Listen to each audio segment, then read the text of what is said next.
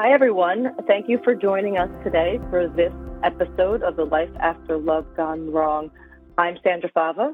I'm a family law attorney with Fox Rothschild. I am resident in our Morristown, New Jersey office. And today I have a very special guest with me, a partner and a friend of mine, Marissa Koblitz Kingman, who is a partner in our white collar practice group. And We've worked very closely together. I think that our conversation is super important for people to understand and know the differences between uh, a family law attorney and a family law perspective when dealing with a domestic violence matter and the implications criminally, both with the underlying acts of domestic violence and then subsequently if there's a final restraining order entered. So, Marissa and I are going to give you some information about that today. Marissa, do you want to say a bit more about yourself? Yeah, sure. Thank you, Sandra. So, I am in our criminal defense practice group. I'm in our New Jersey offices, our New York offices, and our Florida offices in Miami. I've been at the firm almost eight years. I'm a trustee on the Association of Criminal Defense Lawyers of New Jersey. I'm on the Criminal Practice mm-hmm. Committee for the New Jersey Supreme Court. And I'm also in the Women's White Collar Defense Association. I have a leadership role there, and that's a national organization of just women who do criminal defense work. So, just as an interesting point, are there a lot of women that do criminal defense work? There are not a lot of women that do white collar, especially criminal defense work, or really any criminal defense work. The New Jersey chapter of Women of White Collar is maybe 20 something people and we're all very tight because the community is so small. Yeah. So that's a pro uh, for you as a practitioner but it's an interesting concept just to note how certain practice areas tend to be populated by one gender versus another even as we sit here today. Okay. Yeah and just to that point in FRO trials or in criminal trials, sometimes it is better to have a woman questioning certain witnesses. And so it's important to keep in mind if you have two attorneys on, it, you want to make sure you have the right attorney to question the right witness. Very important. And we're going to get into a bit more of that as we continue our discussion. So, domestic violence is obviously some form of abuse between partners in a relationship the scope that we're going to be talking about is in a dating relationship or a, a, familial relationship or a marriage. All of those things would qualify. Even a child to a parent can qualify as domestic violence because under the statute that governs New Jersey domestic violence, which is the New Jersey Prevention Against Domestic Violence Act, it defines what kind of relationships would fall under the scope of the statute. So those are some of the relationships. Most commonly, in my practice as a family law attorney, I see it with partners, people whether dating or married. Um, and then I sometimes see it again with uh, parents and children, more of adult children and parents who, you know, may be having an issue. And sometimes the issues are related to a divorce or a breakup of the family in some way. So, domestic violence, the underlying action, there are several of which fall under that, right? Harassment, verbal, text messages, emails, telephone calls, all of that can be a form of harassment. Using social media is a big one. Obviously, physical violence, pushing, shoving, hitting, throwing objects at you. There can be verbal harassment, calling you names, a course conduct, obviously not what you would expect of somebody who was not trying to hurt you or offend you. What else am I? Criminal mischief is, for example, one of those things would be like somebody uh, messing with your car, messing with your property, taking property out of your place of residence. You come home and your room has been ripped apart. All your stuff is thrown all over the place. Stalking. Right. So that could be online or in person false imprisonment if someone keeps you somewhere and doesn't let you go, doesn't let you go when you want to leave, whether it's a car or a home. If you have a phone or you ask to use a phone, they won't give it to you. That can be considered false imprisonment. And the other thing that is a, I'm not going to say a newer term because it's not a newer term, but it is a term that I feel that both judges and attorneys and the public are becoming more educated on with each day is a, is a term of coercive control. And what's interesting about that is that this is a type of domestic violence where you aren't able to as easily prove what's going on. So there's often a period of breeding where the abuser will find their victim and things will be great at the beginning. And then over time, they use things like mental abuse, where you're not doing things a certain way. It starts with like a little bit of criticism and then it grows and grows. And it can become extreme. But what I mean by breeding is that it, because it happens over a period of time, it is not necessarily understood or known right away that this is happening, right? So there's a lot of times you'll see in these relationships where they're cutting you off or uh, the victim off from friends and family. They're controlling what that person wears. For example, you have a, black sweater and the abuser, you know, likes that black sweater. And then as time goes on, they only want you to wear the black sweater, right? Or the converse of that, maybe you have a, a white T-shirt and they don't like that, and so they'll make you feel bad about that, like as if there's something wrong with that T-shirt, like you're dressing provocatively, you're acting inappropriately because you wear this simple thing. It's it's very insidious in the way coercive control comes across. Common things are finances, where I have represented men and women who are professionals, very successful in their careers, but they have zero control over their finances because their spouse has taken control over that aspect and will not give them access to it. They have no idea where their money goes. They can't access money. They're scared to use a credit card because the, they've had already conversations with their partner about finances and credit card use and what will they think if they see this.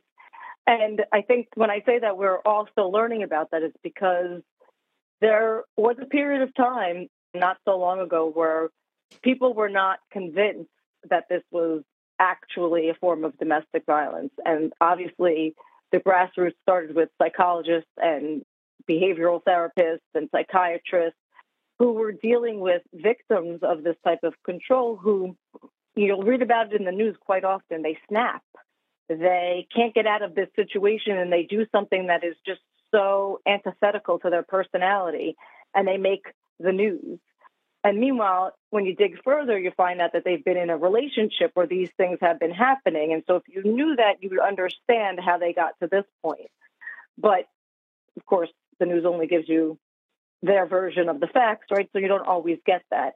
And it's honestly, with middle class Americans and upper middle class, this is very commonly the preferred type of domestic violence that is seen in those types of relationships. So there's a lot that we can get into in there. But let's talk about more of the run of the mill things that are covered by our domestic violence statute and things that you see under the criminal code.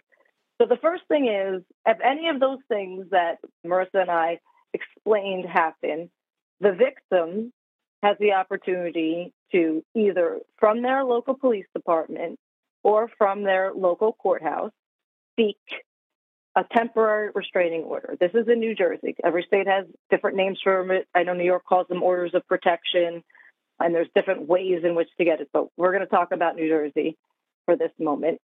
So you can seek what is called a temporary restraining order, and it is a protection that's put in place under the statute. It should not be in place longer than two weeks, 10 business days. Unfortunately, because of the practicalities of both COVID and the judicial backlog that we have in the state of New Jersey, where we don't have enough judges to handle all of the matters, and that was exacerbated through COVID, it is oftentimes that those hearings are pushed out a bit.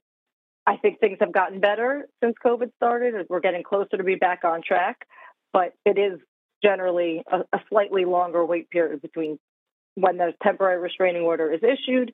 And then, in order to obtain a final restraining order, which is a permanent order of protection that lasts infinity, unless the victim goes and voluntarily dismisses it, that requires a hearing because of constitutional rights under due process. And Marissa can talk a bit more about that because of the implications of a final restraining order.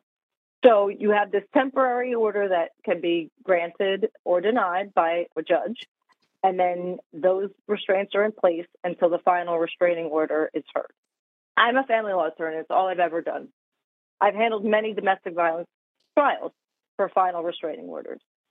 But there are times where I have known that because of either the predicate acts, the acts that got you to a point where you're getting a temporary restraining order, because of the nature of those acts and the consequences to either the victim or the alleged abuser, I need to bring in somebody with criminal experience because there's too much at risk here, one way or the other. And there's a nuances about things like that. And so part of Marissa and I, we have worked together on many occasions and with other members of the criminal defense group as well, trying these cases, right? And helping each other out when a domestic violence issue comes. And there are moments where they will do it alone. There are moments when I will do a trial alone. And then there are moments when we've collaborated together. And so I think, Marissa, can you share what you think is the benefit of having a criminal attorney involved in a domestic violence hearing from your perspective? Sure, thanks. So, oftentimes there's going to be a parallel criminal investigation or criminal case while the TRO is pending and while you're having the FRO hearing. So, one reason you may want a criminal defense attorney assisting with the FRO hearing is because while you're preparing for this FRO hearing, in essence, you're also preparing for the potential criminal trial. And that's whether you're the defendant or you're the alleged victim. So if you're the defendant, you have certain concerns. And then even if you're the alleged victim, you are going to be the state's witness. And so you're preparing for that FRO hearing the same way you would prepare for being questioned by the state and by the alleged abuser's attorney. The FRO hearing can be very similar to what the criminal trial may be. And you want to be as prepared as possible for a criminal trial because of how serious those consequences are. And it only makes sense that you have your criminal defense attorney there with you for the FRO hearing and doing part of the hearing, if not all of it, um, because you're either building a defense or you're preparing to make sure what to say when you're on the stand as the victim. And your criminal defense attorney is going to be familiar with how to handle the evidence and witnesses for the FRO hearing because it's going to be the same evidence and witnesses that you're going to deal with for the criminal trial. And that could be anywhere from police officers to police reports to there's a lot of video footage these days, recordings, text messages. So it's to your benefit to have your criminal defense attorney go through all of that evidence while you're preparing for the FRO hearings. It's almost like you get this dry run at what will happen at the criminal trial, which almost never happens. Generally, as an attorney, when we're questioning a witness during trial, we don't know exactly what they're going to say. But in this case, if your criminal defense attorney is there for the FRO hearing and participating for the FRO hearing, the defense attorney is going to know exactly what these witnesses are going to say and what the evidence is going to show. And the attorney is going to know the weaknesses and the strengths of the criminal trial based on what happened at the FRO trial.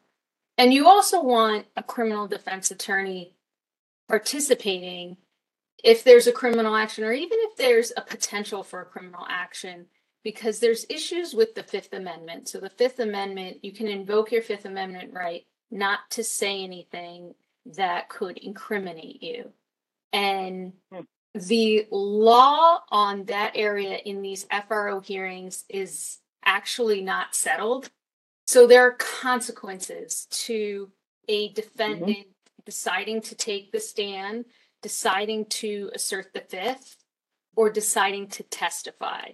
And it could mean if you're the alleged victim, you may want to call the defendant as an adverse witness.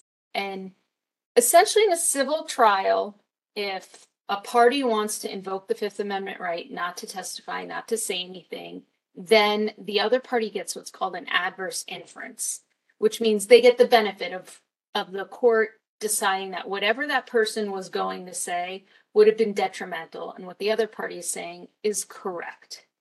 FRO hearings are different.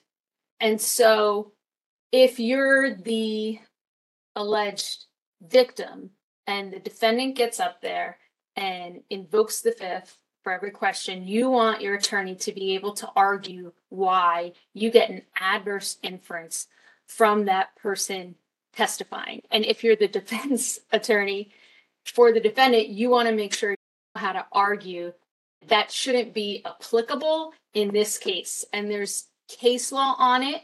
There are concurrences and dicta, and there's a relevant statute. And so there's really right. two sides to this argument, to this very crucial constitutional argument that can have very broad implications. And you want to make sure you have an attorney who's familiar with that area of law. These are things that are happening during a trial, but also the consequences of a final restraining order. If somebody is found guilty of an act of domestic violence, that means registry on an international database. There are fees that have to be paid, fines. Generally, they require attendance through um, several kind of I'm going to call them rehabilitation programs. Some of them are anger management. Some of them are, you know, parenting courses. If there is a custody dispute, there is a negative inference as to the ability of that person having the ability to be the parent primary custodial residence for a child or children. So, you know, there are definitely ripple effects. You can't have a firearm license. If you have one, you have to give up all your firearms. Those are usually auctioned off, I believe, by the sheriff's department at some point. And for certain um, jobs, employments, that can be detrimental to somebody's ability to make a living. So, understanding as both a victim and an alleged abuser, it's important that you understand all aspects of it. And I don't think, I know, I should say, Marissa and I are not here to tell you that there are other lawyers who don't know how to do this. That's, I'm sure, not true because we don't speak in absolutes when it comes to anything. But this goes back to what I say time and time again is when you are hiring an attorney or a law firm, you have to do your homework. You have to know the questions to ask. You have to make sure that they have experience doing domestic violence trials in the county where your case is going to be heard. Do they know these judges? Do they know the other attorney? Have they done cases like this? Have they worked with criminal counsel? Why would criminal counsel be relevant or irrelevant in this particular circumstance? These situations are just so personal. And I say this, they're like fingerprints. No two are the same. So you may know someone who was in a domestic violence legal proceeding and had a certain outcome. And just remember that, of course, we get advice from our friends and families and all of that, but everybody's situation is different. One minor factual difference can mean a totally different outcome. Everything is, is just so important. And so, again, there are a lot of family law attorneys who have never been on trial. They've never tried a case. They have they have courtroom experience where they've argued motions and they've been there for conferences, but they've never actually done a trial. So, what does that mean? They're not maybe as well versed in the rules of evidence. What can be admitted into the court? What is going to be objectionable? What is going to be what is outside the purview of what is needed, right? You want to make sure that they understand these other arguments like the Fifth Amendment and what could happen and where the argument needs to be made in order to either invoke or defend against somebody invoking the privilege. So, if you are somebody who is really in a situation where you need the protections of a final restraining order, these are, I don't want to say life or death, but they could be life or death depending on your factual circumstances. They could be life or death decisions here. So, you really just have to make sure that you are getting information and understanding all the options and the pros and cons and then you make an educated, informed decision from there because there's a lot. And judges, two people show up in a courtroom and, and nobody has to have an attorney. It's everyone's right to have access to our legal system.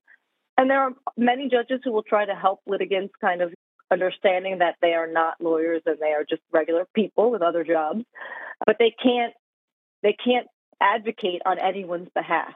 They are there to just extract information and get the facts. And just like all other people, all humans, sometimes they get it right and sometimes they get it wrong.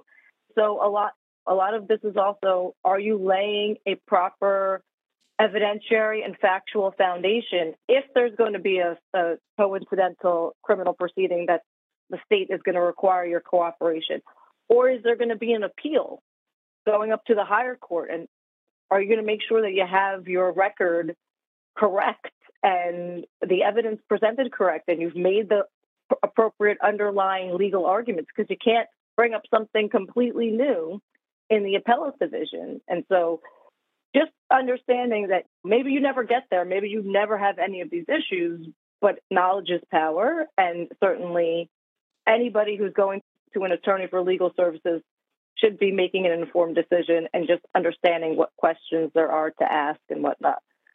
Sometimes these cases take a tremendous amount of prep work. Sometimes, right, Marissa and I have worked on matters where we've had experts come in to take digital evidence off of security cameras, off of cell phones to get records. And that evidence, in the particular case that I'm thinking of, made the trial. It is absolutely without question in my mind, I don't know if you disagree, what got our client a final restraining order. And Absolutely. just knowing, you know, that, yeah, knowing that your lawyer understands that or is asking about that or is able to make those connections, it's important. And knowing that your attorney has had this expert on the stand before and knows how to question knows right. how they're going to respond. And while there's, of course, an added benefit to having a criminal defense attorney and a family law attorney on the case. There's an even greater benefit when those two attorneys have worked with each other before because they know each other's style, they prepare for trial the same way, and it's going to go a lot smoother. So I'm very fortunate, I say, to clients because being at Fox Rothschild, we are a large multi service law firm. And so even if I'm not necessarily having Marissa or one of our other colleagues join me on a final restraining order hearing, if I have a question, I can just pick up the phone, right? And say, hey, I need a favor. Have you ever had this happen to you? Or what do you think about this? Or I'm just going to do this strategy. Does that make sense from the criminal perspective? And vice versa. I know a colleague of ours who was trying a domestic violence case and at a break called me because issues about custody came up and they wanted to make sure that they were appropriately answering the questions to the judge and, and not doing anything that was going to potentially harm the client. So we work collaboratively, but it's easy because we're all under the same roof and you know, we know each other's style and we've done this together more often than not. So there's definitely a benefit to, to doing that for sure. And Marissa, you also have a podcast that you've appeared on with issues related to criminal law, right? Yes. So our white collar practice has a podcast, The Presumption of Innocence. And in it, we talk about everything from experts to sentencing to anything you can think of. So it's definitely worth checking out. And all of the podcasts are found on our Fox Rothschild website. Um, I, mine are housed under my bio page, so you just can search me up and they'll come up there. I think the same for you, Marissa, I'm assuming. Yes, it's the same. Um, and then we're both also speakers through other agencies and events. So even if you're maybe looking to get more information or whatnot, you can find all of our contact information on our Fox Rothschild homepage just by searching our names. That's the time we have for today. Unless do you want to have anything you want to add before we head off? I just want to say thank you, Sandra. It's always a pleasure working with you. Thanks. I'm happy that you were able to join us today, and we hope that you listeners and viewers found this to be helpful. Take care.